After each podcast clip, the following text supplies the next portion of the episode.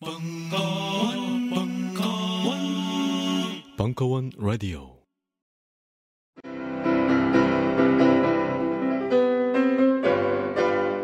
클래식은 너무 멀리 있거나 혹은 너무 가까이 있다.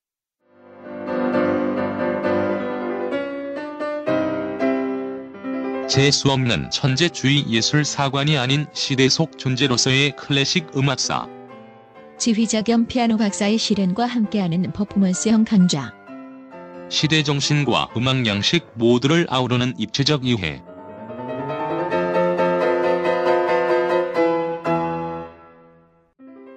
(2015) 벙커원 ultra special. 클래식 끝판 48주 과정. 강헌, 송창진. All That Classic. 자세한 사항은 벙커원 홈페이지를 참조하세요.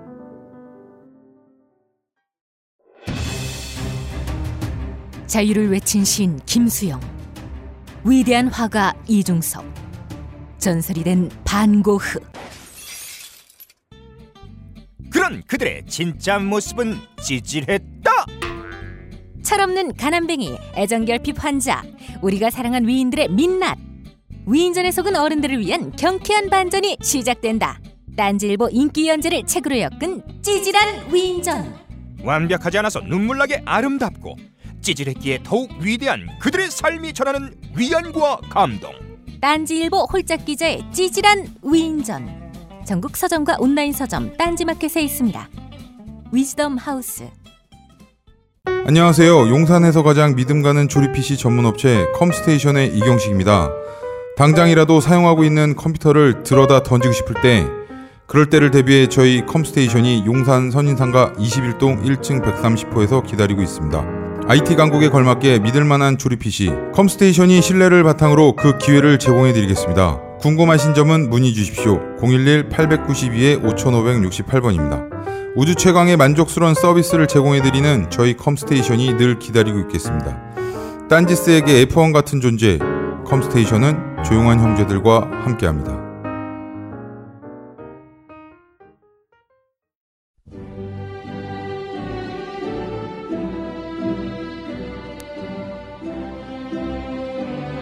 입시 컨설턴트 장영회 대학 점령 백서 일부 11월 24일 강연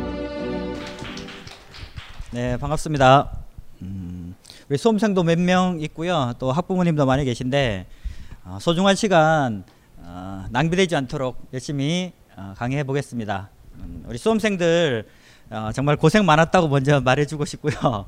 어, 마지막 남은 관문이 정시 컨설팅인데 어, 지원 전략이죠, 그렇죠? 정시 지원을 어떻게 해야 되느냐 이건데 어, 쉽지 않은 것 같아요. 어, 다 듣고 나셔도 이 답이 딱 떠오르는 게 아니라 아, 이렇게 찾아봐야 되겠구나. 아, 이 정도가 이제 제 목표예요. 듣고 나서 아, 나는 여기에 이렇게 지원하면 되겠다 이런 건 없거든요. 그런 건 없고 아, 요거 찾고 저거 찾고 이렇게 하- 하다 보면 가능성이 조금 더 높아지겠다. 아, 요 정도만 제 목표로 삼았습니다. 음, 그리고 어, 끝에 조금 이제 내년 내년에 조금 바뀌는 거랑 그 다음에 앞으로 입시가 어떻게 될 거냐 이런 것들 준비했습니다. 이- 요거는 우리 학생들이 시험 치고 와서 다 어려워서 시험 망쳤다 이런 경우 많죠. 그게 잘못된 거예요, 잘못된 거. 이게 절대 평가가 아니라 상대 평가다 보니까 나만 어려운 게 아니라 다 어렵잖아요. 근데 성적이 대부분 다 떨어졌어요, 실제로. 그 이유가 여러 가지가 있는데 여기 있다는 거 요거. 재수생이 13만 명이나 지원했어요. 어. 그러니까 정시는요 재수생들이 강하죠. 그럴 수밖에 없어요. 그 메가스터디가 이게 수능이 강한 학, 그 업체잖아요, 그렇죠? 메가스터디에서 수능 관련된 학습법 설명회 이런 거 했는데 그때 수능 잘 보는 방법 해가지고 한 줄로 정리한 게 있어요. 뭐냐면 재수생처럼 하라. 그랬어요. 그러니까 재학생들은 여기 보면 뭐 모의고사 때만 준비하고 나머지 시간에는 중간고사, 기말고사 이렇게 바쁘잖아요. 그리고 또 비교과도 챙겨야 되고. 그러니까 실제로 수능 공부할 시간이 많잖아요. 뭐 길어야 석 달 정도 이 따지면. 근데 재수생들은 1년 내에 수능만 파잖아요. 그렇죠? 예, 그런 학생들이 많이 들어와서 이렇게 우리 고3 학생들보다는 상위권을 차지한 경우가 많아요. 그리고 재학생들은 기말고사 끝나고 나서부터는 수능 때까지 제대로 공부를 집중해서 못 하죠. 경험해 보셨죠? 뭐 자소서 써야 되고 또 추천서 받아야 되고 뭐 좀 그래요. 기말고사 끝나고 또 논술 또 준비해야 되고 그래서 수능에 대한 집중도가 떨어져서 성적이 잘 안 나오고 또 수능에 집중이 높은 요런 학생들이 또 많이 들어오고 여기는 또 빠졌 빠졌지만 초반에 여기 어떤 학생들이 많냐 그러면요. 그 보통 실업계 학생들 이런 학생들 있죠. 그 학생들도 많이 밑에서 조금 깔아주다가 취업하잖아요 취업. 그럼 또 빠져요. 그런 여러 가지 이유 때문에 성적이 그 표준 점수나 이렇게 백분위 뭐 이런 것들이 낮아진 거지 시험이 어려워서 낮아진 게 아니거든요. 나만 어려운 게 아니잖아요 그렇죠 상대평가니까. 그래서 작년 같은 경우는 95점 받아서 3등급인데 올해는 뭐 85점 받아서 3등급. 뭐 그런 거니까 성적이 떨어진 게 문제는 아니에요. 근데 다른 학생들이 어 나보다 못한 학생들은 이제 뭐 취업이나 이런 것들로 빠지고 또 뭐 B형에서 A형으로 가고 또 재수생들이 들어와서 어 수능만 1년 내판 얘네들이 들어와서 나보다 더 위에 위치하고 이런 것들 때문에 성적이 떨어진 거지. 시험이 변별력 있는 또 어려운 시험이어서 어 성적이 떨어졌다. 이런 건 아닙니다. 어, 그건 제가 좀 교정시켜 드리려고 처음에 이렇게 이제 가져온 겁니다. 그 다음에 어, 오늘 얘기의 결론이나 마찬가지인데 예, 정시 이제 컨설팅을 자, 잘 하는 거 이런 거는요 요거예요. 그냥 자신의 진짜 석차. 그렇죠 자신이 몇 등인지. 그래서 어, 쉽게 생각하면요 성적을 지금 12월 2일 날 봤잖아요 그 성적 가지고 대학 가는 게 아니에요 각 학교마다 환산 점수가 다르잖아요 그렇죠 그 학교식으로 그래서 전체 누적 백분이라 그러거든요. 상위 누적 백분이라는 개념이 있는데 그게 이 정시에서는 제일 중요한 개념이에요. 상위 누적 백분위. 그래서 0.1%다. 그러면 석차가 나오겠죠. 어. 그래서 그 상위 누적 백분이라는 거는 두 개가 있어요. 두 개. 지금 현재 업체에서 그 공개하는 데가 두 개 있어요. 두 개. 하나는 이투스, 어, 하나는 유에 그 뭐죠? 오르비 이두 개가 있거든요. 그래서 하나는 짜고 하나는 좀 좀 이게 짜지 않다 이렇게 나와 나오고 있어요. 근데 그게 그 기준이 달라서 그래요. 기준이. 그래서 음, 오르비는 그 수학 B 기준이에요. 수학 B. 이과 같은 경우. 어렵나요? 어려울 것 같아. 그 다음에 그 진학사는 과탐 기준이고. 그러니까 이과를 말할 때 입시에서 이과다 문과다 그거는 고등학교 때 문과다 이과다랑 전혀 상관없어요. 그건 필요가 없어요. 그냥 자기가 수학 B를 선택하고 과탐을 선택하면 이과인 거죠. 이, 이 자연 계열 이런 이런 쪽이라 그 전체가 몇만 몇만 명이냐 이건데 지금 과학 선택한 학생들이 25만 명 정도 돼요. 25만 명. 근데 한 40%가 이과인데 문과 수학을 봤어요. 문과 수학을. 그러니까 그 오르비에서 말하는 거는 끝까지 이과 수학을 본 학생 16만 명 기준. 그다음에 저기 그 어디지? 이투스는 과탐. 그러니까 과탐 그러니까 이투스 기준으로 상위 1%다. 그러면 몇, 몇 2,500등이죠. 2,500등. 음. 근데 오르비 기준으로 상위 1%다 그러면 1,600등이죠. 그 석차가 그것도 다른 거예요. 그 두개 업체도 일단은 예, 그두 개밖에 없어요. 지금은 그 다음에 그래서 내가 상위 몇 프로인지 요거는 여기 뒤에 보시면 중간에 보시면 나오겠지만 이 평가원에서 발표를 안 해요.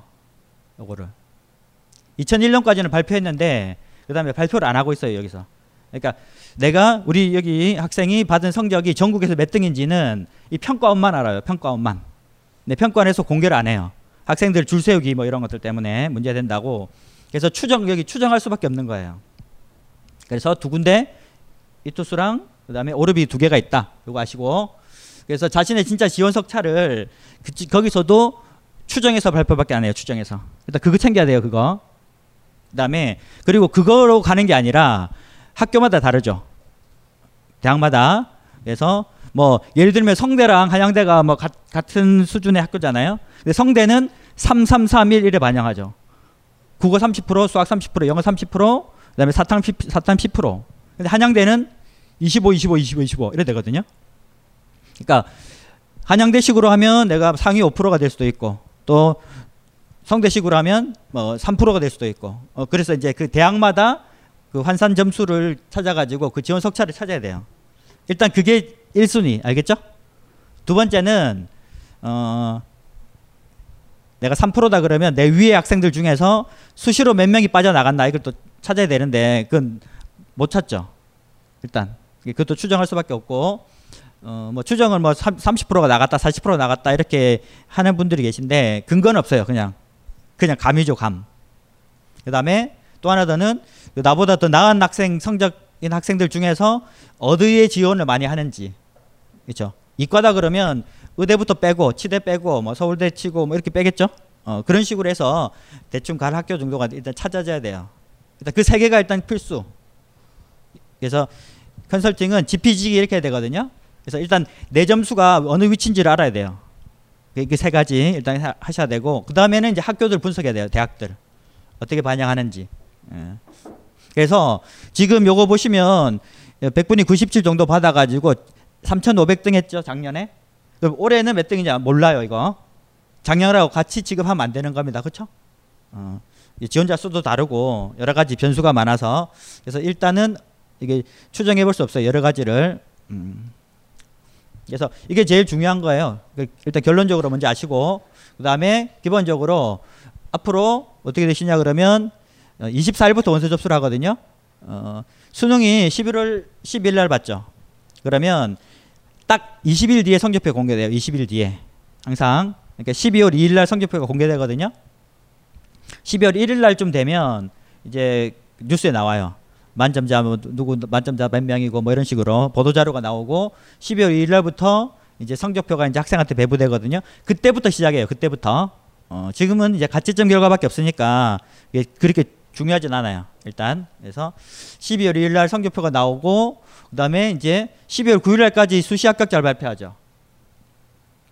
이때 뭐가 있죠? 수능 최저 가지고 이제 걸러내죠. 수능 최저 되는 학생들은 여기서 이제 합격자가 발표가 됩니다. 그리고 이 4일 동안 등록을 해야 돼요.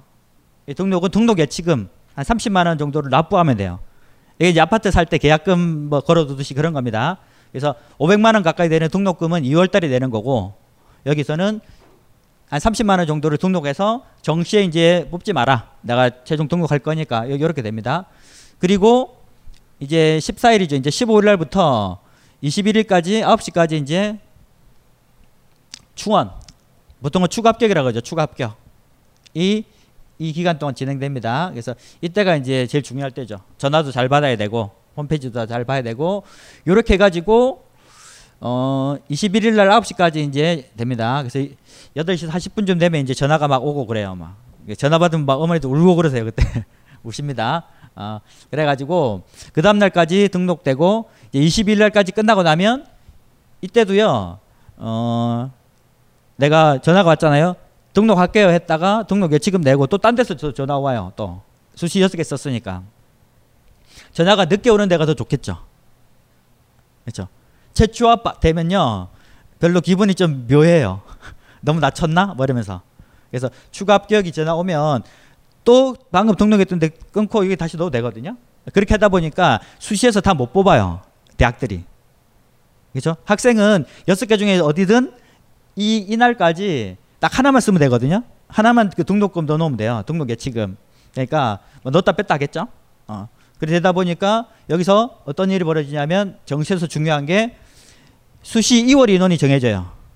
수시에서 몇 명이 더 넘어오는지. 여기서 30명을 수시에서 뽑는다 그랬는데 최종적으로 27명만 뽑았다. 그럼 3명이 정시로 넘어와요, 정시로. 근데 그 3명이 굉장히 클 수도 있어요.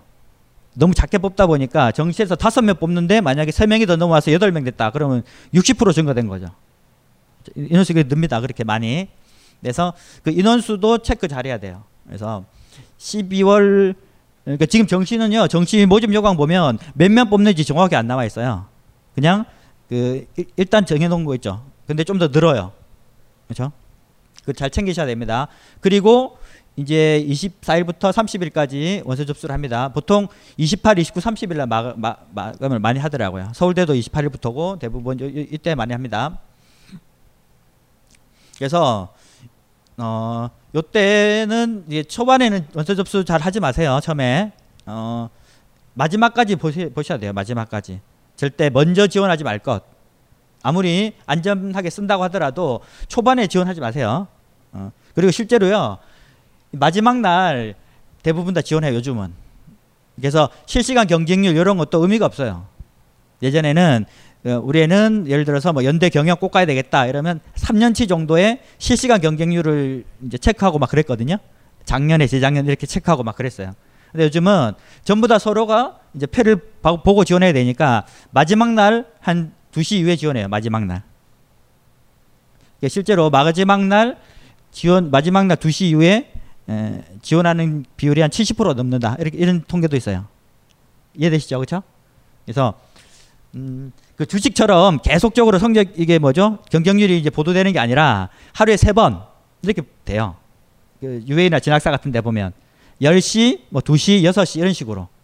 그런 거 다 감안하셔 갖고 경쟁률의 추이를 보시고 지원하셔야 되는데 음, 마지막 날은 6시 마감이다 그러면 2시까지 딱 하고 끝나잖아요. 그때까지 경쟁률을 보고 판단하시라고. 초반에 미리 넣지 말고. 어. 그게 제일 중요한 겁니다. 일단. 그렇죠? 그래서 이렇게 3일 동안 원서 접수를 하는 거고 그다음에 원서 접수하면요. 이때 끝이에요, 이제. 뒤에 뭐 일, 일정이 많지만 수능 100%이기 때문에 대부분 대학들이 그냥 원서 접수하는 순간 그 다음에 때 되면 문자가 와요. 합격했습니다. 이런 식으로. 그래서 이때까지가 제일 중요한 거라서 12월 2일 날부터 이제 30일 날까지 거의 이제 한 달간을 어, 정시 이제 분석하셔야 돼요. 그래서 학생이 직접 하셔야 되고 어머니랑 그다음에 이제 자녀들이랑 같이. 예, 그래서 수- 수능 6교시 원서 영역 이런 말도 있잖아요, 그렇죠? 하루에 한두 시간씩 공부를 예, 하시면 됩니다, 이렇게. 그렇게 하셔야 돼요, 또 실제로 되시겠죠? 야, 뒤에는 어, 그게 중요한 건 아니고요. 이게 추가 모집이라고 있죠, 추가 모집. 추가 모집은 정시도 마찬가지예요. 정시도 어, 이 중원 합격자가 나오는데 이렇게 해도 다 못 뽑는 경우도 많아요. 실제로. 이게 가군, 나군, 다군 세 개가 있는데 두 개가 다 붙는 경우도 많거든요. 그럴 때 하나는 대학이 마음에 들고 하나는 과가 마음에 들고 막 그래요. 이해되시죠? 그래서 마지막까지 기다려요. 이게 재작년 작년에 그런 학생이 있었는데 이 학생이 서울대 간호학과랑 가군에서 서울대 간호학과, 나군에서 연대 응용통계에 붙었어요. 그러니까 일단은 두 개 다 붙어 갖고 일단 문자 오죠. 자랑 겸 자랑 겸두 개 다 붙었는데 어디 갈까요? 음. 그를 저한테만 묻겠어요? 아는 어른들한테 다 묻겠죠. 어, 자랑하면서. 그래서 그 마감 날 마지막 직전까지 고민하다가 하나 딱 써요. 그렇죠. 그럼 나머지 하나가 비는데 이제 추가 모집 되겠죠? 그러면서도 그 학생도 또 고민하는 거예요. 그 주어진 시간 끝까지 고민 고민하다가 하나 선택하고 그러다 보니까 학교에서 충분하게 다 못 뽑아가지고 음, 적으면 한 과에 한두 명씩 또 많은 데는 몇백 명씩도 하고 그래요. 그래서 작년에도 추가 모집이 한 만 명 뽑았어요. 만 명. 그렇죠? 추가 모집도 있는데 그렇게 인기 있는 대학은 없어요, 사실. 없지만 이런 데도 있다. 2월 달에 아시고 여기도 6일이잖아요, 6일. 6일인데 6일 동안 계속 다 뽑는 게 아니라 학교당 하루 하루 만에 뽑아요, 하루. 아침에 발, 발, 발표했다가 바로 뽑고 막 이런 식으로. 그렇습니다. 그냥 학교는 학교당 기준으로 보면 하루 정도에 하루 정도. 근데 학교가 다 날짜가 다르니까 6일이라고 돼 있는데 음, 이까지 근데 안 가야 안 가야 되겠죠 일단 어, 정시에서 끝내야 됩니다. 그다음에 그거 기본적으로 수시는 몇 번 쓰죠? 여섯 번이죠 여섯 번. 정시는 세 번입니다. 근데 군외 모집이라고 또 있어요. 수시도 그거 아시죠? 수시도 카이스트나 사관학교나 경찰대는 여, 여섯 번 안에 안 들어가는 거 아시죠? 여기도 그런 데가 있어요. 그래서 군외 모집이라 그래가지고 동국대학교 의전원 그, 거기는 여기도 또 안 들어가요. 그러니까 의대 쓴 학생은 네 군데 쓸 수 있어요. 네 군데. 가나다에 의대 의대 쓰고 동국대 뭐 의전원 있습니다. 그리고 뭐 카이스트도 안 들어가겠죠, 당연히. 카이스트도. 어. 그래서 어, 가군에는 서울대, 나군에 연대고대, 다군에 서강대, 여기 서강대, 이대 이렇게 돼 있어요. 이 빨간 거는 그냥 한 군에만 다 뽑는 거.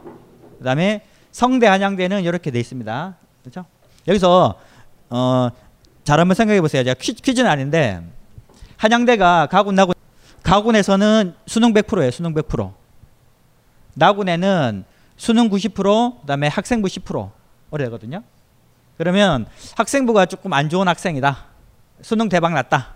그럼 가군이 좋겠어요? 나군이 좋겠어요? 가군 같죠? 근데 잘 생각해 보세요.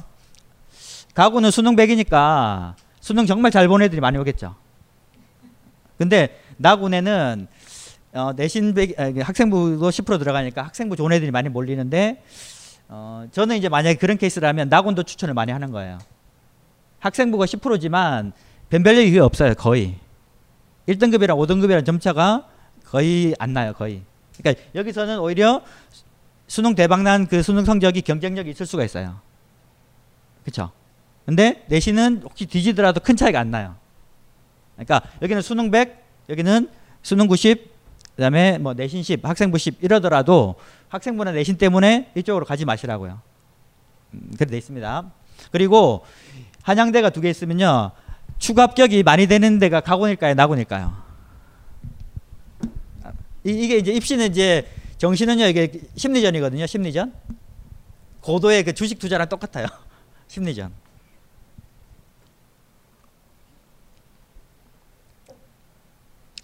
가구는 가구는 보세요. 한양대를 썼잖아요. 그럼 나군에서 연대고대 쓴 학생이 많겠죠. 그래서 여기는 추가 합격이 많이 돼요.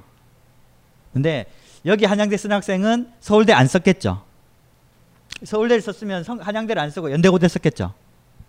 그러니까 여기 한양대 썼다는 것은 여기에 뭐 서강대나 이대나 뭐 그다음에 뭐, 뭐 이렇게 성대나 이렇게 식으로 쓰고 썼기 때문에 한양대가 더 좋은 학교다. 이렇게 가고 나고 썼을 때 그런 학생이 많아요. 그래서 여기는 그 추가 보통 충원 합격이라 그럽니다. 충원율 공식적인 명칭은 여기는 좀 적어요. 학교에서 한양대가 발표를 했거든요. 학교 홈페이지 들어가서 자료실 들어가 보면 나오는데 여기는 추가가 그 50% 여기는 500% 그래요. 좀 심한 과는. 그러니까 10명 뽑으면 여기는 5명이 추가, 여기는 50번까지 추가. 그러니까 한양대 공대 그러면 연대 공대 고대 공대 같이 붙었다 이런 소리예요. 그러면 둘 다 붙으면 고대 공대 연대 공대 가니까 최초 합격한 학생들이 여기 등록하니까 추가 추가 추가 추가 해갖고 이렇게 여기는 서울대만 이게 경쟁력이 이제 서울대로 갈 텐데 서울대 쓴 학생이 한양대 안 쓰겠죠. 연대 고대 쓸 거니까 그런 것도 있어요. 그러니까 각 군별 특징이 있는 거예요. 군별 특징 그런 거를 잘 한번 상, 살펴보시고 어, 이 이대 같은 경우는 가군에 원래부터 있었거든요. 작년에 이게 바뀌었어요. 작년에. 음, 그래서 이대는 여기 이제 가군에 있으면서 제일 이득 본 게 이대였어요. 재작년까지는 이대가 고대 연대가 가군에 있었거든요. 음, 그래가지고 연대 고대 쓴 여학생이 이대를 쓰고 싶어도 못 썼어요. 가군에 몰려 있어가지고. 근데 지금은 이대 쓰고 연대 고대 쓸 수 있겠죠. 어, 그렇게 돼 있습니다. 그리고요, 뭐 여기는 이렇게 잘 표시가 안 돼 있는데 가군에 뭐가 많냐면요, 지방 거점 국립대가 많아요. 지거국 의대가 많아요. 그러니까, 그러니까 지거국 의대가 이 서울대랑 겹치는 게 굉장히 큰 문제예요. 원래는 지방에서 일반고에서 전교 1등 하는 애들 있죠. 이과 그 학생은 뭐 부산대 의대, 뭐 경북대 의대, 뭐 충북대 의대, 전남대 의대 막 쓸 거 아니에요, 그렇죠? 그리고 서울대는 또 학교에서 너 말고 없다. 네가 써야 된다. 이렇게 막 부추기잖아요, 또. 그래서 장, 재작년까지는 여기서 그 직업국 의대를 쓰고 낙원에서 서울대를 쓰고 둘 다 붙으면 이제 직업국 의대 가고 그랬는데 이제 서울대가 이제 가고는 있다 보니까 겹치는 거예요. 또 학교에서는 어떻게 되죠? 서울대 한 명은 있어야 되죠, 또. 그러니까 막 제가 의사가 되고 싶어서 뭐, 뭐 부산대 의대 뭐 이래도 서울대 써. 어, 뭐 그런 그래 갖고 뭐 괴로워하는 학부모도 제법 많아요. 어, 그런 문제도 있습니다. 어쨌든 여기서 보시면요, 다군에는 이게 여기도 인원이 너무 너무 적게 뽑아요. 그래서 다군에는요, 다군은 그냥 예외로 두세요. 예외로. 상향, 적정, 안정, 뭐 소신 이런 거 두잖아요. 다군에서 안정 두면 안 돼요. 다군은 뭐 중앙대는 내는요 200, 20배수 돌아요. 20배수. 10명 뽑으면 예비 200번도 붙는다니까요. 그 학생들이 스카이 썼겠죠. 다군 쓸데 없으니까 여기 써가지고 이렇게 되는 거예요. 그러니까 다군은 진짜 카오스예요. 어찌 될지도 모르고 추가도 뭐 몇 배수 돌고. 그러니까 다군에서 안정을 쓰면 안 됩니다. 가군이나 나군에서 안정을 하나 쓰시고 어. 안정 무슨 말인지 아시죠? 이제 조금 점수를 여유 있게 두는 거. 음. 하나는 뭐 약간 상향 지원할 수도 있는 거고 그렇게 하셔야 돼요. 다군은 정말 예측이 안 되는 군. 그래서 저도 그런 의견에 동조하는데 다군 그냥 없애자. 닭은 없애고 가군에서 두 개, 나군에서 두 개 쓰자 이런 의견도 있었어요. 괜찮죠 그런 거 오히려 괜히 다군 뭐 이래 가지고 막 중앙대 다군에 서울대인 뭐 이런 말도 있고 막, 막 그랬는데 이, 그렇죠. 음, 어쨌든 그리고 또 교대가 나군에 몰려 있어요 여기 그렇죠. 그러니까 가군의 이화여대 초등교육과 이런 데는 막 엄청나게 뜨는 거예요. 그렇죠. 이해되시죠? 음. 됐고 요즘 나는 책 추천을 하지 않는다. 그래도 이 책은 추천하지 않을 수 없다. 나는 딴지일보 읽은 척 매뉴얼의 애독자였으니까. 이웃시민 고전은 직접 반려들어 읽는 게 가장 좋다. 그게 여의치 않으면 너부리의 읽은 척 매뉴얼을 읽어라. 읽은 척 매뉴얼은 고전들의 뒤틀린 소개이자 색다른 비평일 뿐만 아니라 그 자체로 고전과 맞먹는 유사 고전이다. 고종석 그는 딴지일보 역사를 통틀어 가장 딴지적 글쟁이다. 김어준 고전이 얼마나 재밌는가를 은하계에서 가장 재밌게 설명하는 책. 딴지 편집장 너브리의 고전문학 읽은 척 매뉴얼. 아직 고전을 모르는 분들께 그리고 이미 고전을 알고 있는 분들께도 강력 추천합니다. 지금 바로 전국 서점에서 만나보세요. 딴지 마켓에서 구입하는 분께는 저자 사인본을 배송해 드립니다.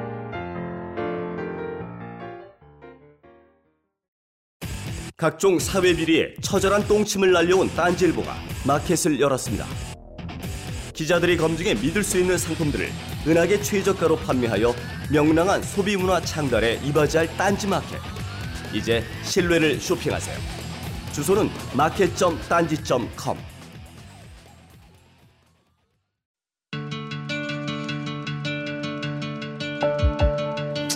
여러분들이 좀더 즐겁게 남은 여러분의 인생 동안 단 몇 초라도 더 즐거움을 기쁨을 가질 수 있는데 조금이라도 도움이 되었으면 합니다.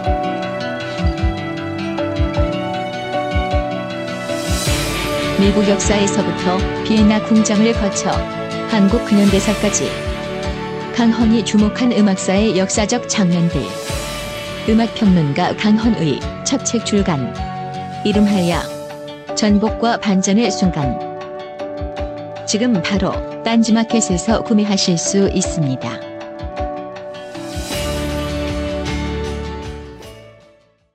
그 다음에 이게요.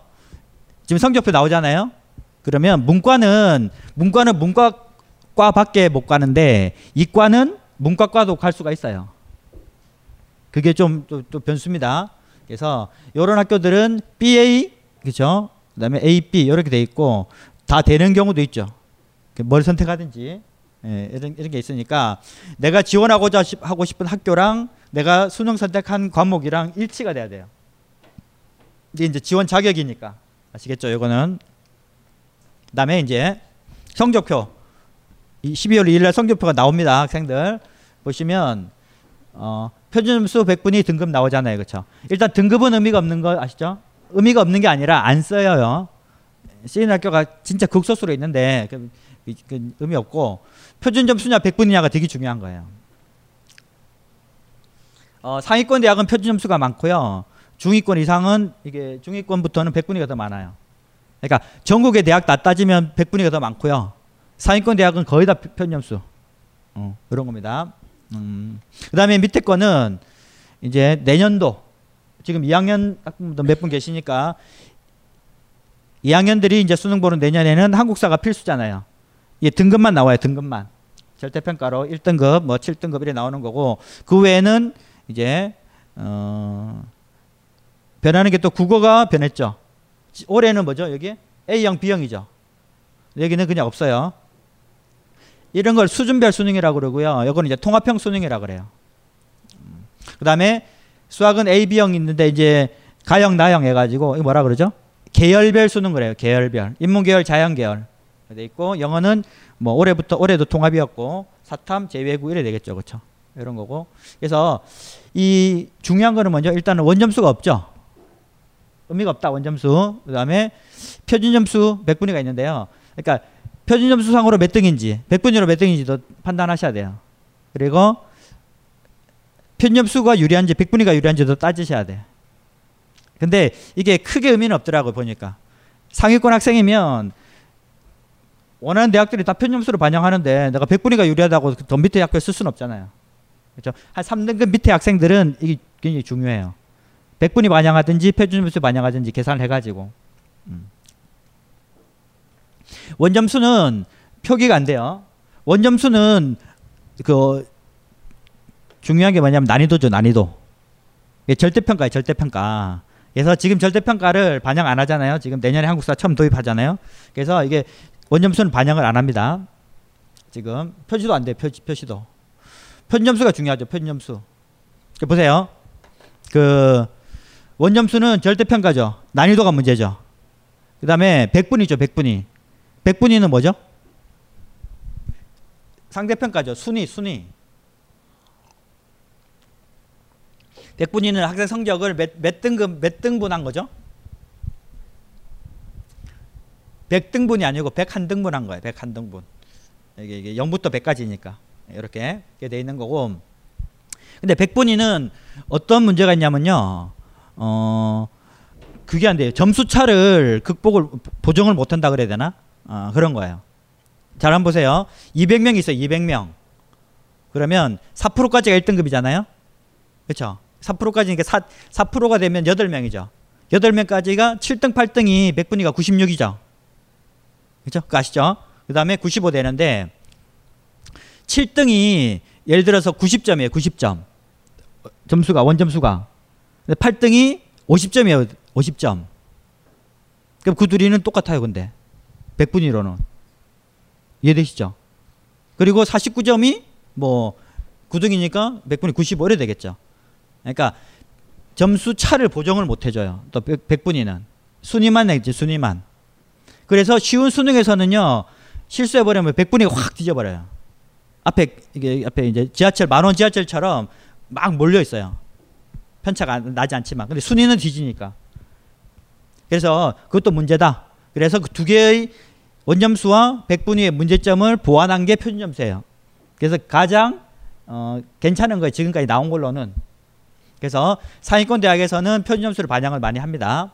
그래서 표준점수는 뇌점수, 그 다음에 평균, 그 다음에 표준 편차 요 세 개를 가지고 어, 점수가 나와요. 그러니까 이 계산하는 거는 뭐 어렵진 않지만 그냥 점수가 나오니까 그거 보시면 돼요. 그냥 아시겠죠? 그리고 이게 평균이 어, 낮아지면요 점수가 높아져요. 그러니까 작년에는 진짜 물수능이었죠. 작년에는 내가 점수가 원점수는 잘 나왔겠죠. 근데 성적표 보면요 편점수가 낮게 나와요. 평균이 높으니까. 근데 올해는 내 점수가 낮잖아요 원점수가 평균이 더 낮잖아요. 그럼 편점수가 높아져요. 그래서 작년에는 수학 만점 받으면 125점에서요 125점. 근데 올해는 뭐 140점 정도 나와요 예상. 130, 134점 이 정도 나오는 것 같아요. 수학은 좀 안 어려웠으니까 올해 수학비는 안 어려웠으니까 134점 정도 예상하더라고요. 어쨌든 아시겠죠? 그래서 200점이 이론상으로 제일 높아요. 근데 어 제가 밴드에 한번 올릴 텐데 어 진짜 시험이 어려운 데가 한 번 있었어요. 2010년도 6월 달에 부산시 교육청에서 고2 학생들 수학을 봤는데 평균이 18점인가? 그러니까 1등급 1등급이 몇 점이더라? 40 몇 점인가? 어, 이랬었어요. 그러니까 그, 거기서도 100점 있겠죠. 우리 우리는 그들을 괴물이라 부르죠. 100점 받으면 원점수 100점 받으니까요. 편점수가 207점 있어요. 207점. 자, 한번 올려드릴게요. 제가 어, 어. 만약에 그러면 200점으로 쳐져요. 그냥 200점 자릅니다. 그러니까 이 점수가 상위권에서는요. 이게 커요. 또 중요해져요. 그러니까 상위권 대학에서 왜 100분이 반영 안 하느냐? 99, 100이 차이가 안 나잖아요. 100분위는. 근데 어렵게 나오면요. 100분이 99랑 100이랑 점수 차가 많이 나요. 이게. 음. 100분위는 요래 나온다 그랬죠? 100분위가 90이다 이 말이 뭐죠? 100분위 90? 100명 중에서 나보다 못한 애가 90명 있다 이 소리죠. 음. 그래서 여기 나오죠. 어, 100분위가 96이다. 그 말은 전체 응시자 중에서 96%가 나보다 못했다. 어, 표준 점수 기준으로 이렇게 되어 있습니다. 그래서 상대적인 위치를 알 수 있기 때문에 그러니까 이 전략 짤제는요. 표준 점수 말고 100분위 가지고 정하는 게 맞아요. 일단. 순위가 대학교 순위가 잘 안 바뀌잖아요. 일단 그 잡는 겁니다. 일단 점수로는요. 올해 점수 가지고 비교해 보세요. 다 다 다 합격해요. 작년에는 수능이 쉬워가지고 점수가 낮고 올해는 어려워서 점수가 높아지니까 평점수가. 그렇죠. 그래서 올해 성적에서 뭐 10점 정도를 뭐 까야 된다 이런 말도 하잖아요. 지금 가채점 그 할 때. 음. 그다음에 뭐 등급은 아시죠? 4%, 7%, 12% 이런 식으로. 요게 4, 4, 7, 7, 12, 12, 17, 17, 20 이렇게 됐습니다. 이게 대칭으로. 그래서 4%까지 1등급, 11%까지 2등급 이래 되죠. 그렇죠? 어, 이래 돼서 어, 그러니까 컨설팅 하실 때 이렇게 정시 준비하실 때 하, 우리 애가 지금 뭐 국어 3등급이고요. 수학 4등급이고요. 이런 말 절대 하지 마세요. 이 막 너무 많이 4등급이면 4등급도 초반 4등급이면 어, 엄마가 해주는 밥 먹여서 보낼 수 있어요 학교를. 4등급이 이제 그 5등급에 가까운 4등급이면 엄마가 해주는 밥 못 먹여서 보내요. 그렇죠? 지방에 가야 되니까. 4등급도 4등급 나름이죠? 인구 몇 명 되겠어요? 유- 곱하기 해보세요. 60만 명 하면. 몇만 명이 왔다 갔다 하는데 4등급 5등급 그런 말 하지 마시고 100분위로 국어 몇 점, 국어 100분이 얼마, 수학 얼마? 그 정도는 돼야 되죠. 어. 표준점수까지 말하면 더 좋은데 표준점수는요 또 완전 전문가인데 말 안 하면 또 못 알아먹어요 그게. 그 그의 시험의 난이도를 모르면요 못 알아먹어요. 실제 작년에도 만약에 수학비가 10억잖아요. 100점 받아야 1등급 컷이었거든요. 그러니까 만점 받아도 이 표준점수가 125점이었어요 125점. 근데 보통 이제 조금 뭐 물수능이 아닌 시험에서 125점 받으면요 3등급 초반이에요 3등급 초반. 그러니까 예를 들어서 뭐 제가 이 작년에 한 한 달간 뭐 해외여행 갔다 왔다. 어떤 학생이 수학도 편점수 몇 점이냐? 125점인데요. 그럼 왜 이렇게 망쳤니? 이랬을 거야, 아마. 만약에 쉬웠다는 거 못- 몰랐으면. 그렇죠? 그러니까 표준점수는 그 시험의 난이도를 알고 있어야 그 가, 가치가 있어요. 음. 그러니까 백분위가 제일 편하다. 순위 싸움이니까. 그렇죠? 됐고 이거는 이제 내년에 한국사 올해는 없죠. 절대평가죠. 절대평가. 여기는 어, 점수가 등급만 기재된다. 아까 말씀드렸죠. 그래서 어, 일단 30점까지만 받으면 돼요. 100점 만점에 60점만 받으면 어, 3등급이 되는데 서울대학교에서는 3등급까지 만점 처리한다 그랬거든요. 그 학, 그 다른 기타 대학들은 더, 더 여유 있게 두겠죠. 그래서 한국사는 어, 60점만 받자. 어, 그런 전략을 세우시면 돼요. 그다음에 그 외 과목은 표준점수 100분이 등급 나온다 말씀드렸죠 이게 어, 됐고 수시에서는 등급만 활용 가능하다. 그래서 수능 성적을 수시에서는 반영하면 안 됩니다 법적으로 못, 못 쓰게 돼 있어요. 그냥 자격 요건으로만. 그래서 수능 성적이 좋다고 수시에서 뽑아주면 안 되죠. 근데 막 그렇게 한다라고 오해받는 학교가 몇 개 있죠. 그죠? 수능 최저 아까 있었죠. 성적표가 12월 2일 날 나오는데 최종 합격자 발표는 9일 날까지 하니까 그 사이에 성적표를 볼 수가 있어요. 작년에 그런 학교가 있었어요. S 대학이라고. 그래서 수능 최저를 봐야 되는데 1등급 한 개 이랬는데 성적표를 다 볼 수 있는 거예요. 그러니까 점수를 보니까 이 점수 저 점수 보니까 다 만점자가 있으니까 회의해가지고 뽑아주자 이래가지고 작년에 수능 만점자가 그 납치된 경우가 몇 개 있었어요. 수능 만점이면 수능 전국 1등인데 서울대를 가야 마땅한데 다른 대학을 간 거예요. 우리 그 이걸 이걸 이걸 리컬로 뭐라 그러죠? 납치라 그러죠. 납치. 예. 그러니까 그래서 올해는 그냥 등급만 줘요. 등급만. 작년에 성적 다 줬는데 그 등급 주는 것도 문제죠. 예를 들면 두 개, 어, 3등급 두 개면 통과되는데 성적 보니까 올 1등급이에요. 그럼 논술이 안 좋으면 떨어뜨려야 되는데 올 1등급이면 우리 학교에서 thank you죠. Thank you. 그럼 논술 못 써도 붙여줄 수 있겠죠. 어, 어, 그럴 수도 있다라는 겁니다. 지금 어쨌든 수능은 수시에서는 최저 등급으로만 정시에서는 어, 표준점수와 백분위 등급은 안 쓰겠죠.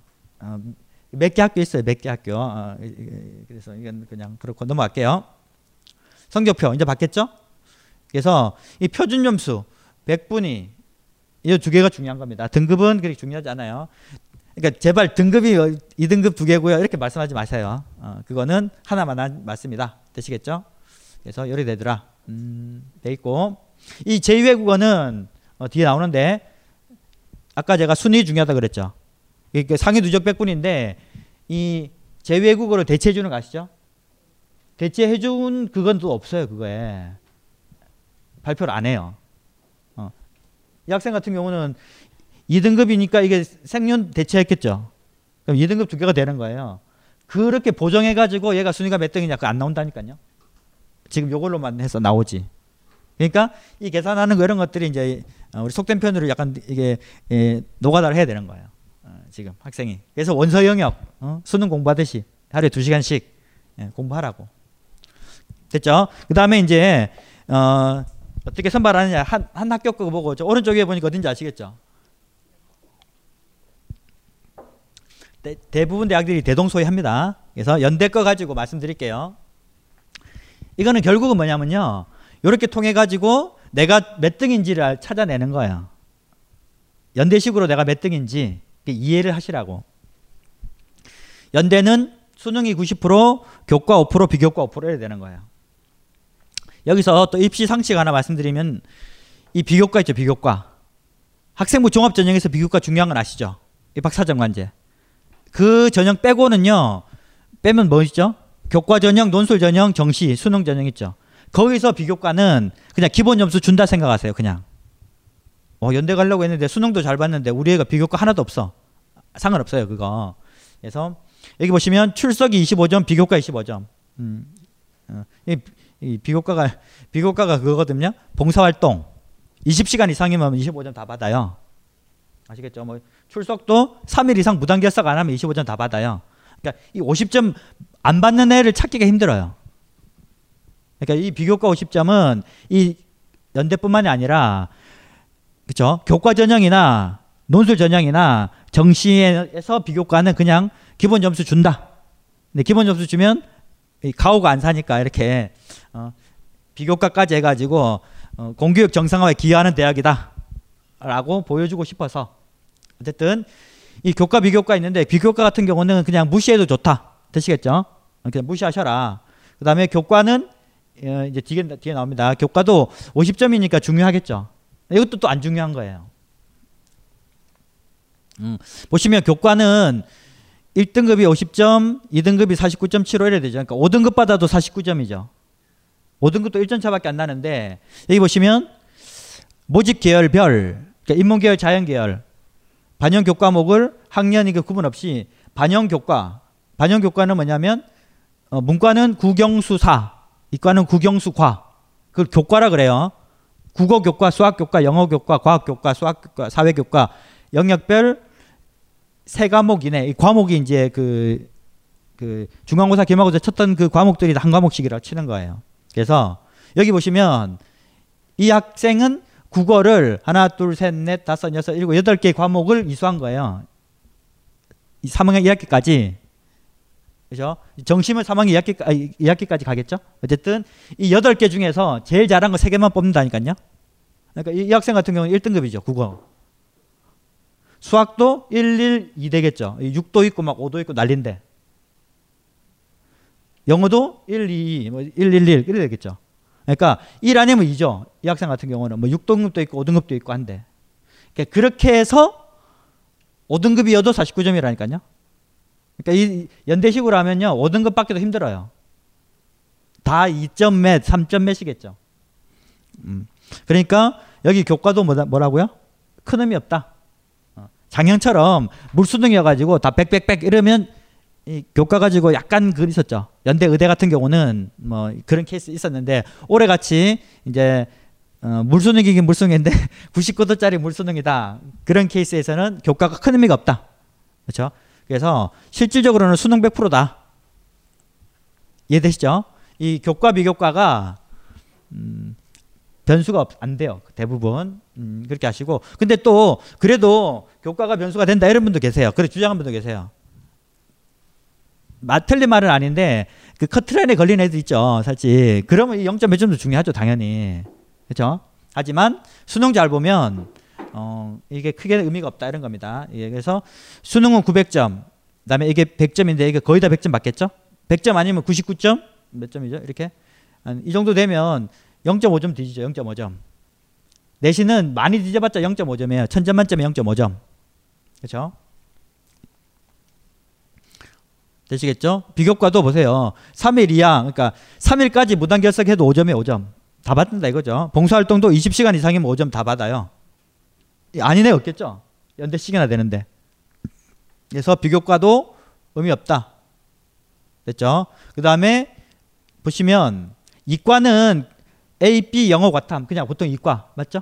맞는데 문과는 A, B 영어 사탐, B, 아, BA 영어 사탐, BA 영어 과탐도 되는데 이 밑에 보시면 국어 A, 수학 B 영어 과탐 이 이과죠 이과 이과도 인문계열에 지원 가능 이래 돼 있어요. 이 중요한 거죠. 그러니까 이과인데 나 경영학과 가고 싶어, 뭐 심리학과 가고 싶어 이런 학생이 있단 말이에요. 그 학생은 이제 문과로 이제 지원할 수 있다라는 거예요. 이과지만. 근데 문과 학생은 이과 지원이 안 돼요. 보시면 아시겠지만. 그건 이해되시죠? 원소 기호도 모를 텐데. 졸업이 안 될 거 아니에요. 공대 같은 데 못 갈 거 아니에요. 그럴 때 이제 또 문제가 생기죠. 이 이과 학생이 문과과로 오잖아요. 그러면 시험 친 과목이 다르잖아요. 그러니까 그걸 어떻게 평가할까? 이게 또 골치 아파요. 음.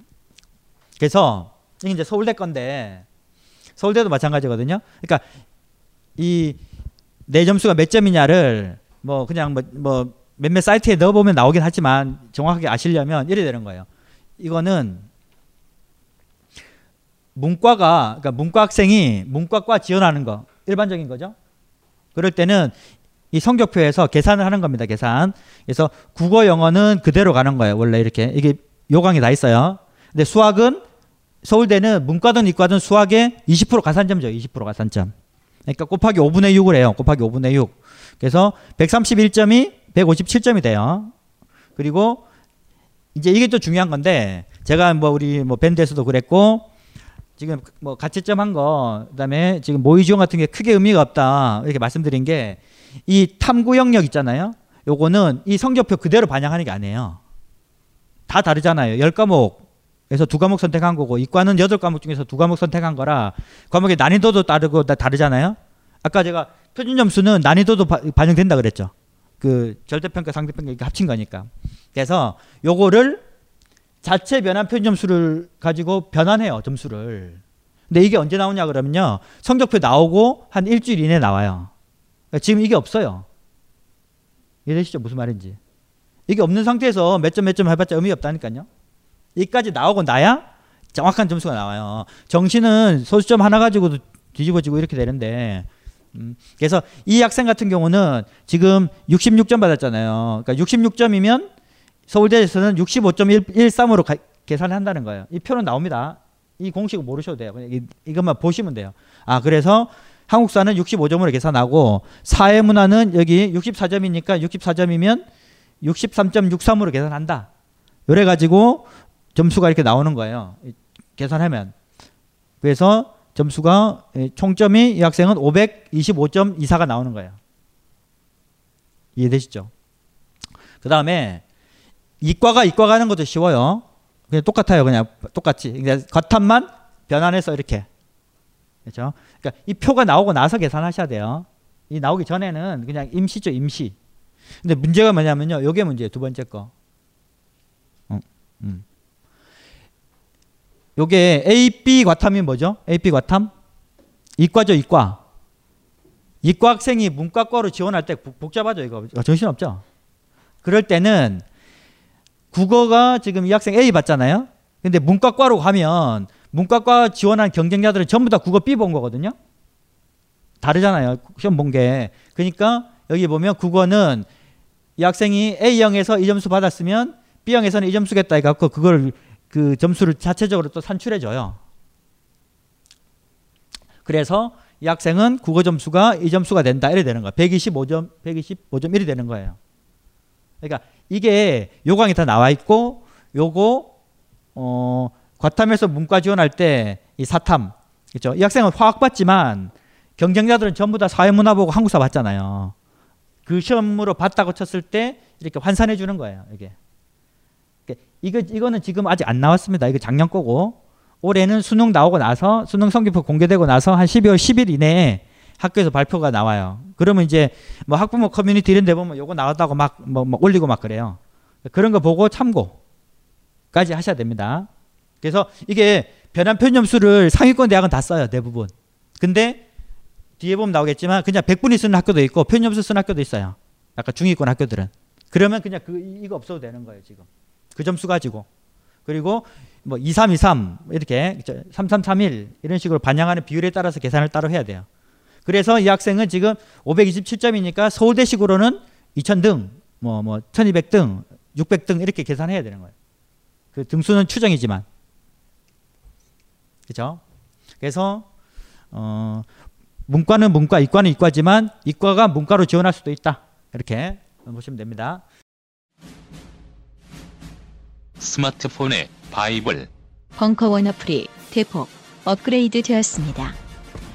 강좌 및 강의별 결제 기능 탑재.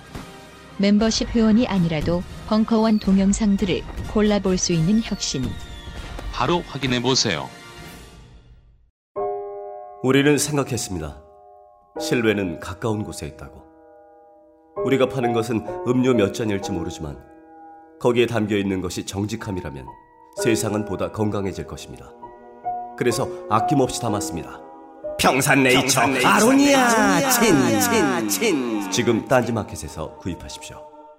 그래서 탐구 과목은 그렇죠 사탐 과탐이 되는데 음, 100분위 점수를 활용한 변환 표준 점수 100분위 변환 표준 점수라 그래갖고 사실 작년에는 이게 무지하게 중요했죠 왜냐하면 국영수가 물수능이어서 100, 100, 100이었으니까 사탐 과탐에서 변별력이 있었는데 올해도 마찬가지겠죠? 올해도 뭐 그렇습니다. 이게 중요합니다 이게. 사탐 두 과목이 됐죠? 어, 돼 있고. 제외국어도 어 이게 반영해 준다 이런 겁니다. 음, 그래서 제외국어를 어떻게 반영하느냐? 지금 제외국어 제외국어 학생이 받는지 모르겠는데 어, 가산점 주는 학교는 여기 이 두 개 학교는 가산점을 줍니다. 그다음에 이 학교들은 사탐 한 과목을 대체해 줘요. 이건 잘 아실 겁니다. 요건 또 잘 모르시는 분도 많이 계세요. 탐구 한 과목을 대체해 줘요. 이 무슨 말이죠? 이건 이해되시죠? 무슨 말인지. 사탐 두 개. 그 다음에 제 외국어 세 개 중에서 점수 좋은 거 두 개를 빼가요 대학에서. 근데 이거는 뭐냐면요. 사탐 과탐 다 빼주는데 여기 인문계열에 지원할 때 그러니까 내가 과탐을 받는데 과는 인문계열에 지원하잖아요. 인문계열. 그러면 경쟁자들은 전부 다이 이, 이 혜택 보는데 나는 과탐 선택했다고 혜택 보면 안 돼, 안 보면 안 되니까 과탐도 바꿔주는 거예요. 과탐도. 그렇죠? 그러니까 이런 학교들은 내가 만약에 과탐 보고 문과과를 지원했다. 그랬을 때는 제외국을 선택하는 게 좋겠죠. 과탐에서 등급 받기 얼마나 어려워요. 근데 아랍어는 쉽잖아요. 아랍어. 베트남 뭐 이런 거. 그래서 음, 지금 2학년 학생들은 이런 것도 만약에 나 이과니까 뭐, 뭐 제외국어 뭐 아랍어 베트남어는 뭐 문과가 약이지 라고 생각할 수도 있지만 요 학교들은 과탐 선택하고 그냥 이과과 가면 해당 사항 없는데 문과과를 지원하면 과탐 대신에 또 바꿔주는 거예요. 그렇죠. 이게 굉장히 매력적이죠. 어. 보면요. 과탐 공부하는 거 10분의 1만 공부해 보세요. 아랍어 어, 만점 나 만점. 어, 그 정도 나옵니다. 음, 어쨌든 그런 케이스는 많지 않지만 그래도 어, 아시, 아시고 여기는 한계 영역 해준다 이런 학교들도 있고 이거 보시면 되겠습니다. 탐구도 그렇죠. 어, 마찬가지죠. 어, 여기서 자연 계열은 반영하지 않는다 이거죠. 자연 계열 지원하면 과탐 선택하더라도 그래서 그래서 보세요. 상위권 대학은 그러니까 세 가지 있어요. 100분이 반영하는 데는 학교, 표준 점수 반영하는 학교 이런 것처럼 표백 점수라 그래요. 국영수는 표준 점수. 그다음에 탐구 과목은 100분이 아까 100분이 변한 표준 점수 이런 식으로 어, 상위권 대학은 여기 제일 많아요. 그렇죠? 표준 점수는 100에다가 이렇게 되는 거. 표준 점수가 100점이다 이 말은 딱 중간에 딱, 딱 중간. 100명 중에 50등 이 소리고 Z 점수는 이렇게 됩니다. 그렇죠? 음, 돼 있고 변 점수는 어, 변별력이 높다 돼 있고 어, 그다음에 탐구 영역 같은 경우는 이 그렇죠. 문제가 20문제밖에 안 되고 하다 보니까 편 점수가 매, 매우 높게 나올 수도 있고 막 그래요. 그러니까 아랍어 성적에서 뭐 한 30 몇 점만 받으면요. 편 점수 100 나오죠. 100. 그렇죠. 만점이 아니 50점 만점이 아니라 평균이 뭐 10몇 점인데 거기서 한 30점 받았다 그러면 평균에서 벌어진 정도가 표준 점수거든요. 그러니까 만점이 나와버려. 100 나오고 그래. 100. 음.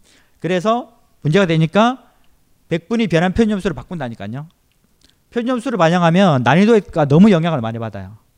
이제 복불복이죠. 예, 탐구도 표준점수 반영한다 그러면 내가 친 시험이 무조건 어렵게 나와야 돼요. 무조건 어렵게. 평균이 막 20점 이렇게. 내가 친 시험에서 내가 50점 만점 받아도 평균이 40점 이렇게 되면, 되면요. 표준점수 막 엉망 나와요. 엉망. 그렇죠? 그래서 탐구 과목은 이 난이도가 영향이 있는 표준점수보다는 100분위를 가지고 100분위 변한 표준점수를 만들어줘요. 그래서 이 학생 같은 거 보세요. 두 학생이 있는데 보시면 국어, 수학, 영어에서 보면 위 학생이 점수가 다 높죠. 근데 탐구 과목에서 뒤집어졌어요. 뒤집어졌어. 문제되죠. 이거는요. 이 학생이 못한 게 아니거든요. A 학생이 탐구를 못 본 게 아니고 B 학생이 친 탐구 과목이 어려운 거예요. 이해되시죠? 어려워야 표준 점수가 높게 나오니까 그래서 운이 좋아서 B 학생은 자기가 친 과목이 어렵게 나와서 탐구 과목이 대박이 난 거예요. 탐구는 구형수의 반이니까 이거 곱하기 이해해 보세요. 146점 아니에요. 146점. 이런 거에 비하면 엄청나게 어렵게 나왔다는 거 아니에요. 그렇죠?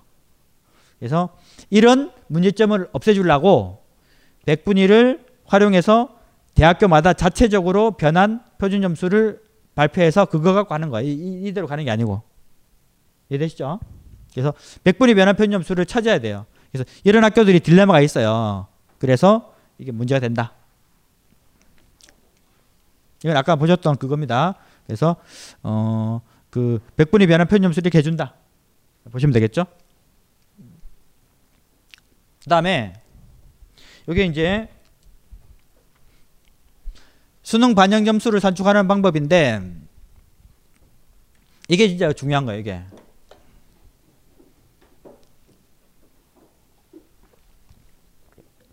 연대는 연대는 문과는 2대 2대 1이 비율이에요. 2대 2대 2대 1.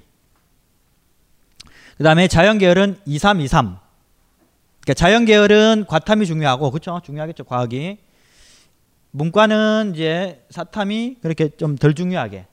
사탐은 7분의 1이고요. 과탐은 10분의 3. 중요도가 다르죠. 어. 그러니까 우리가 성적표 받아보고 그다음에 뭐 배치표 이런 거 보면 대부분이 그냥 25, 25, 25, 25 그래요. n분의 1. 그냥 그런 식으로 나와 있는데 이게 대학교마다 점수를 계산을 따로 해야 되는 거예요. 이렇게. 연대식으로 몇 점, 고대식으로 몇 점, 서울대식으로 몇 점. 그 계산이 그래서 그게 뭐 그런 업체 있죠. 모의 지원하는데 넣어보면 나오긴 하는데 원리는 아셔야 되겠죠. 원리는. 그래서 여기는 이게 700점인데 그렇죠? 아까 몇 점이었죠? 수능이 900점이었죠. 900점. 그러니까 이렇게 계산을 해가지고요. 7분의 9 하는 거예요. 7분의 9. 그럼 900점 나오겠죠? 음, 거기다가 그 비슷하게 그 뭐죠? 그 교과랑 비교과 해서 1000점 만점. 그래서 뭐 연대식으로 하면 뭐 986점이다 이렇게 막, 막 그래요. 애들이 986점, 987점 이렇게 말하고 서울대식으로는 525점 아까 보셨죠? 525점 뭐 이런 식으로. 어. 음. 그래서 그러니까 그렇게 말하면 또 못 알아먹게 돼 있어요. 그러니까 그렇죠. 서울대식으로 530점 뭐 잘한 건지 못한 건지 모르죠. 고대식으로 연대식으로 986점 그럼 왜 합격권인지 불합격권인지 몰라요. 그러니까 그냥 연대식으로 상위 0.1%다, 0.3%다. 0.3이면 뭐 연대 경영은 뭐 가능하다 뭐 이렇게 하는 거예요. 그냥 말하길 때는 그냥 연대식 몇 점 그러면 이제 마지막에 원서 쓰기 직전에 연대식으로 986점이면 뭐 경영은 될 것 같고 뭐 자전은 안 될 것 같고 이런, 식으로 돼요. 그, 그, 정도는. 근데 평소 때 이런 말하면 못 알아먹겠죠. 어, 연대식 950점 이러면 그게 무슨 말이지? 그게 정상이에요. 그러니까 근데 연대식으로 하면 0.2%다 상위. 그럼 딱 견적이 나와요. 그렇죠? 보세요. 이 보면 지금 89점, 100점, 98점, 39점, 50점 받았잖아요. 그렇죠? 그다음에 편점수는 이렇게 나왔어요. 100분위가 이렇게 나왔어요. 그렇죠? 등급이 나왔겠죠? 이게 이 학생 성적표인데 25, 30, 30, 아니 20, 35, 30, 15 이렇게 반영하는 학교에 보니까 이 점수가 이렇게 나오는 거예요, 지금. 그 다음에 국영수탐 2, 3, 3이 하니까 또 점수가 이렇게 나오고 점수가 다 다르죠. 514점, 513점, 511점, 512점, 514점. 그러니까 이 학생 같은 경우는 어 이게 이제 성대겠죠, 성대 3331. 그러니까 여기 유리하고요, 여기 불리한 거죠. 한양대, 한양대. 그러니까 이 학생은 이 성적이 한양대식으로는 511점, 그다음에 성대식으로는 514.8 이렇게 계산되는 거예요. 또. 그러니까 뭐 1, 2점 차 가지고 왔다 갔다 하는데 굉장히 크잖아요. 그래서 이 학생은 여기가 좀 안 좋은 게 한양대가 조금 자기한테 불리한 조합 이렇게 말합니다. 100분위로는 이래 되겠죠, 그렇죠? 차이가 그래서 381점도 있고 376점도 있고 음, 그런 거예요. 그래서 제가 뭐 여담인데 제가 2005년도 요럴 때 그때는 뭐 논술 강사 했어요. 논술 강사 논술 강사 했었는데 그때 학생들을 보니까 그때 7차 수능 지금 몇 차죠? 지금 몇 차? 2009 개정 교육과정 가시죠. 그 전에 2005학년도가 7차 수능 첫 해였거든요. 그때부터 입시가 복잡해졌어요.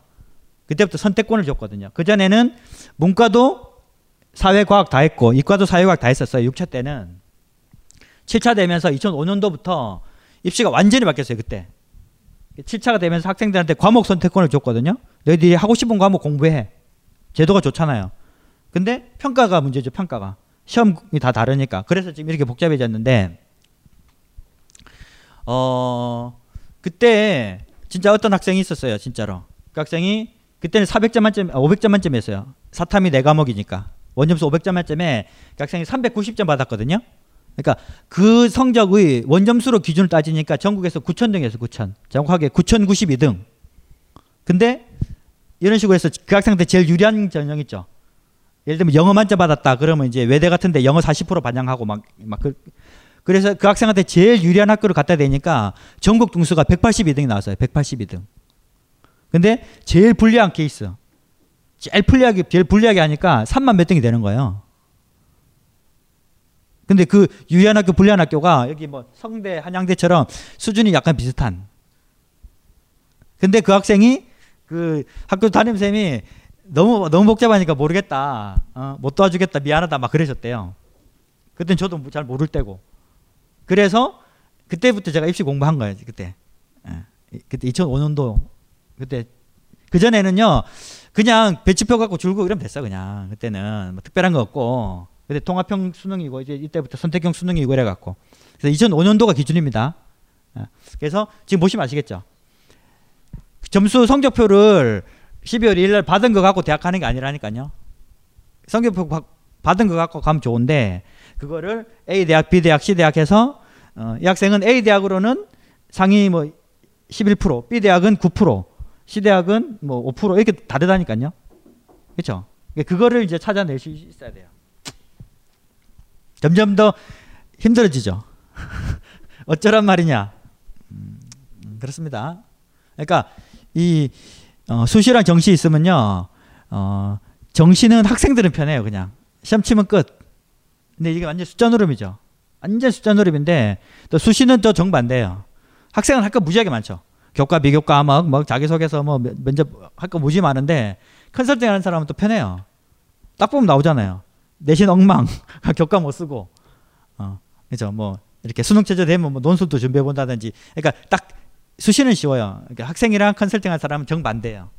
정시는 정말 복잡해요. 이게. 근데 다 하고 나도 확신이 없어요. 확신이. 아까 말한 대로 석차가 정확하게 안 나오고 하니까. 그래도 이 확률을 높이는 수밖에 없는 거죠. 되시겠죠? 그래서 이 성적표 그대로 가는 게 아니다. 음, 작년에도 후배 한 놈이 그 작년에 마지막 날 5시 작년에 12월 24일 날 크리스마스 이브 날 끝났어요. 수시가 아 정시가 원서 접수가 딱 끝났는데 그래서 크리스마스 이브랑 크리스마스를 해피하게 보내는데 올해는 24일부터 시작하는데 마감하기 전에 4시, 5시에 마감 학교도 많았거든요. 5시, 6시 많았는데 4시쯤에 마지막 날 4, 4시에 고등학교 1년 후배 놈이 뭐 족한가 뭔가 하면서 성적표를 이 성적표를 불러주면서 학교 보면 말하는 거예요. 그래서 야 힘들다 이거 다 학교부터 다 계산하는 것도 쉽지 않고 시간 많이 걸리고 마지막 날 저도 눈치 작전 같이 도와주고 있는데 그러니까 걔가 막 막 뭐라 뭐라 투, 투덜대는 거예요.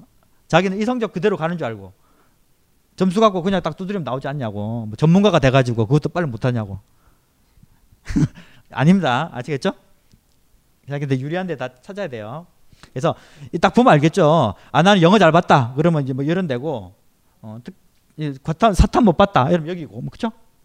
몇 개 딱 있긴 한데 이 숫자 가지고 0.1점 가지고도 왔다 갔다 하니까 당락이 결정되니까 꼼꼼하게 해야 돼요. 시간 많이 걸리는 작업입니다. 그리고요 여기 생각해 보세요. 우리 학생들도 많이 있는데 이거 전문가한테 맡겨도요 이렇게 꼼꼼하게 해주겠어요? 학생 수, 수십 명이고 그리고 뭐 어디는 뭐 한 시간에서 뭐 몇십만 원 받고 하는데 그게 이렇게 꼼꼼하게 안 해주겠죠. 학생 스스로 하는 게 학생 스스로. 어. 하루에 두 시간씩 수능 6교시 원서 영역. 그래서 학생이 하면요 많으면 아홉 개 정도 하면 되죠. 가군 세 개, 나군 세 개, 다군 세 개. 그렇죠? 아홉 개 학교만 막 들고 파면 돼. 예. 입학제 전화하고 막 난리 치면 돼. 예. 음. 뭐 돈으로 해결하려고 그러지 말고. 그래서 이게 정식 컨설팅 학생 스스로 하기 여기 그런 거예요. 이- 이거는 이 레퍼토리만 알면 그냥 누가 더 성의 있게 접근하느냐 요거지.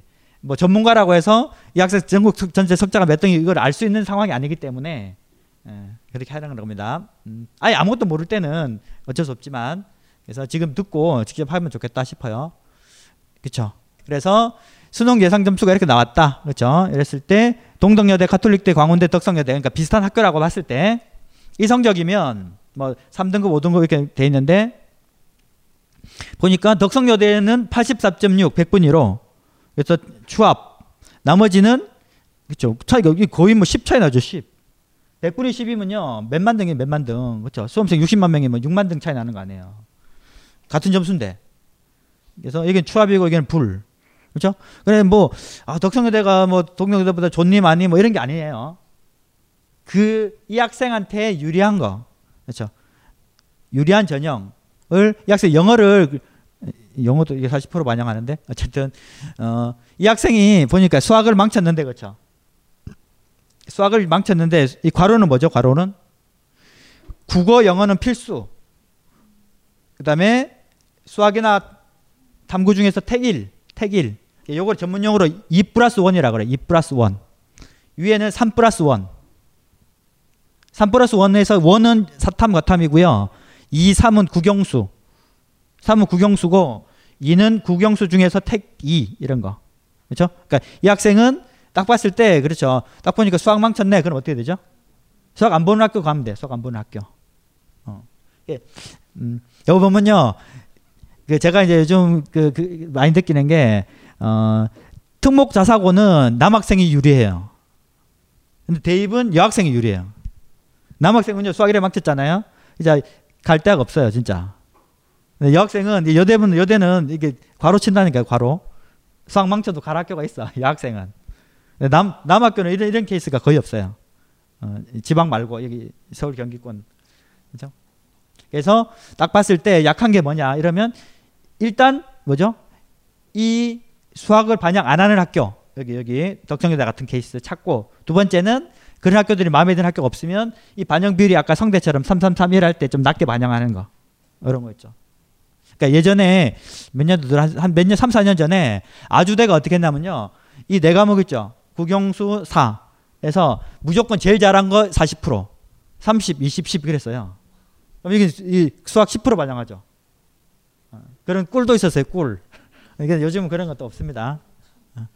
그렇죠. 그러면 여기서 이제 이게 사탐이 40% 반영되겠죠. 이 학생 같은 경우는. 음. 그럼 점수가 활 높아지겠죠. 더. 음. 그래서 이 성적 가지고 가는 게 아니고 이 성적을 각각 학교에다가 이렇게 대비해 가지고 점수를 내서 찾는다. 이 과정을 해야 된다. 학생들이 그래서 가군 3개, 나군 3개, 다군 3개 하셔라. 이렇게 조금 더 열심히 할 학생은 5개씩. 그래봤자 15개밖에 안 되니까. 이 국어 A, B, 영어 과탐 총점이 있는데 이 점수인데 이런 케이스로 이런 케이스로 했더니 환산 점수를 이렇게 좀 환산을 하니까 플러스 10인 학교도 있고 마이너스 10인 학교도 있다는 거예요. 이게 기준에서. 그렇죠? 근데 자기는 이, 학- 이런 학교 가겠다고 막 우기면 돼요, 안 돼요? 자, 근데 뭐 꼭 가고 싶은 학교는 어쩔 수 없는데 이러면 좀 불리한 거고 여기는 좀 유리한 거다 이런 거죠. 그러니까 2, 3, 2, 3, 3, 2, 3, 2 그렇죠? 이거는 여기가 잘 본 과목이 잘 본 과목이 더 높아야 되겠죠.